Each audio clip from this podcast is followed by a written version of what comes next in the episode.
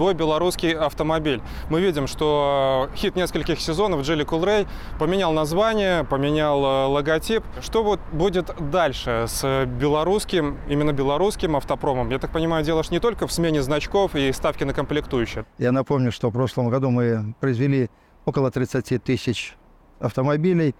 И понятно, что на рынке не хватало данной продукции. Президентом была поставлена жесткая задача в этом году произвести шестьдесят тысяч легковых автомобилей.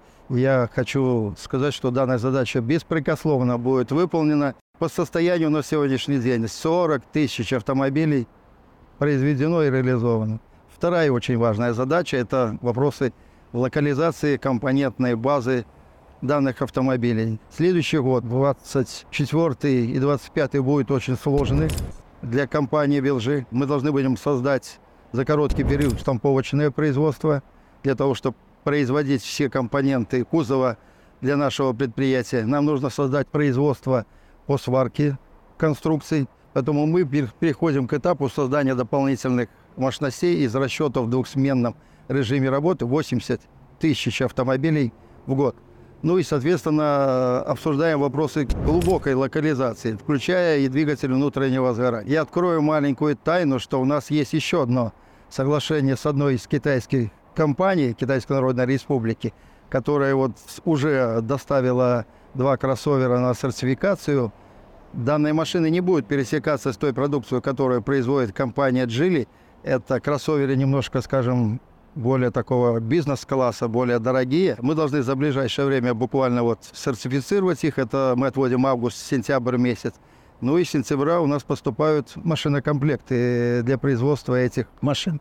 Сборку будем производить на известном предприятии «Юнисон», которое долгое время находится в ожидании, в ожидании да, работы. И слава богу, мы что этот узел вот развязали. Собственный самолет. Эта тема звучала э, на прошлой неделе. Где мы здесь находимся, каковы здесь у нас э, перспективы? Впереди долгий путь, но мы же не на пустом месте это все делаем, если исходить из того, что мы видели, умеет авиаремонтный завод наш.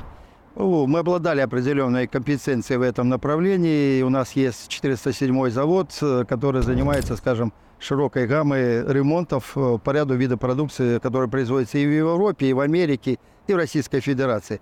Но сейчас вопрос значительно глубже. Во время визита премьер-министра Республики Беларусь в Екатеринбург было подписано соглашение, и мы планируем производить у себя легкий самолет, двенадцатиместный самолет, Л М С четыреста один, приобрести все компетенции. И очень важно, что мы сейчас работаем на этапе разработки опытно-конструкторских работ.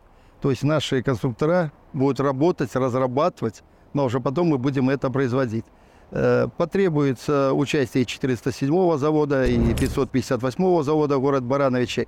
Потребуется строительство дополнительных производственных мощностей в части механообработки, ну и в части строительства корпуса для сборки данных самолетов. Опять же, времени у нас абсолютно нету, это нужно делать э, быстро, оперативно. Кроме этого, наши промышленные предприятия, опять же, четыреста седьмой, пятьсот пятьдесят восьмой уже вступили в тесную кооперацию э, с предприятиями Российской Федерации, которые производят другие, скажем, э, летательные аппараты, самолеты.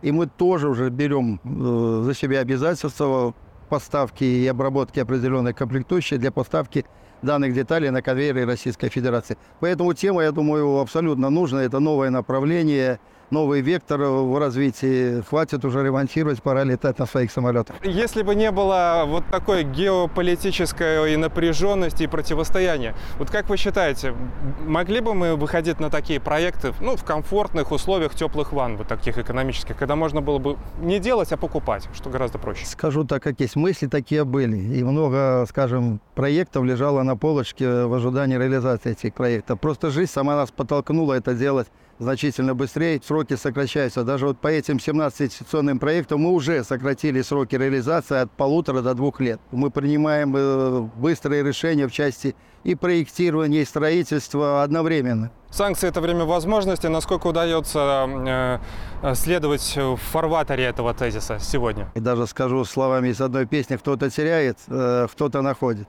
И сегодня вот такой уникальный шанс для Республики Беларусь использовать ее научный, технический потенциал для того, чтобы закрепиться, скажем, в разных странах, в разных точках роста. И сегодня промышленники наши это делают. Это подтверждают вот те цифры, которых мы достигли. Мы реализуем сейчас в рамках нашего союзного государства семнадцать инвестиционных проектов на сумму сто двадцать семь миллиардов российских рублей. Это те проекты, которые согласованы, те контракты приняты белорусской и российской стороной. Дополнительно еще на сегодняшний день на согласовании находится двенадцать проектов на сумму тридцать семь миллиардов рублей, которые будут рассмотрены в ближайшее время.